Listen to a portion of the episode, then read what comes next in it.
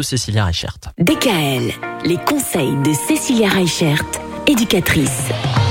Dans cette semaine durant laquelle on s'intéresse aux devoirs, on va parler des collégiens, des lycéens aussi euh, aujourd'hui, Cécilia, avec des techniques qui vont permettre à nos collégiens et à nos lycéens de, bah, de mieux réviser. Alors effectivement, avec nos collégiens et nos lycéens, ce qui va être le plus compliqué, c'est d'arriver à imposer un cadre. C'est-à-dire que souvent, ils sont scotchés aux écrans en même temps qu'ils font des révisions. Ils font un WhatsApp avec leurs copains pour euh, définir euh, les devoirs, les faire ensemble à distance. Euh, donc voilà.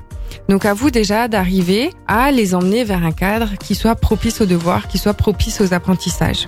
Rien ne les empêche d'avoir une musique de fond, hein, écouter la radio en même temps qu'on fait ses devoirs. Au contraire, ça favorise la concentration. Mais à un moment donné, il faut qu'on arrive effectivement à les canaliser pour qu'ils arrivent du coup à s'autogérer pendant ce temps des devoirs. On va leur apprendre à organiser leur travail, mais aussi organiser leur bureau, bloquer le téléphone, ce genre de choses. Parce qu'un bureau qui est déjà encombré par euh, les habits de la veille, par euh, les livres, les cahiers qui n'ont rien à voir avec cette matière-là, bah, ça donne pas envie de travailler. Donc on va déjà se créer ce cadre pour qu'on soit propice aux apprentissages. Et on va apprendre d'une autre manière quand on est au collège ou au lycée. On va plutôt travailler avec des cartes mentales ou avec des sketch notes pour qu'on arrive justement à synthétiser les apprentissages et qu'on arrive à restituer ça de manière beaucoup plus facile. Alors excusez-moi, sketch note. De quoi s'agit-il? Ça ne me parle pas du tout. Alors, les cartes mentales, c'est un ensemble d'informations qui est regroupé sur une seule page pour qu'on arrive à synthétiser, par exemple 10 pages d'histoire géo en une seule page.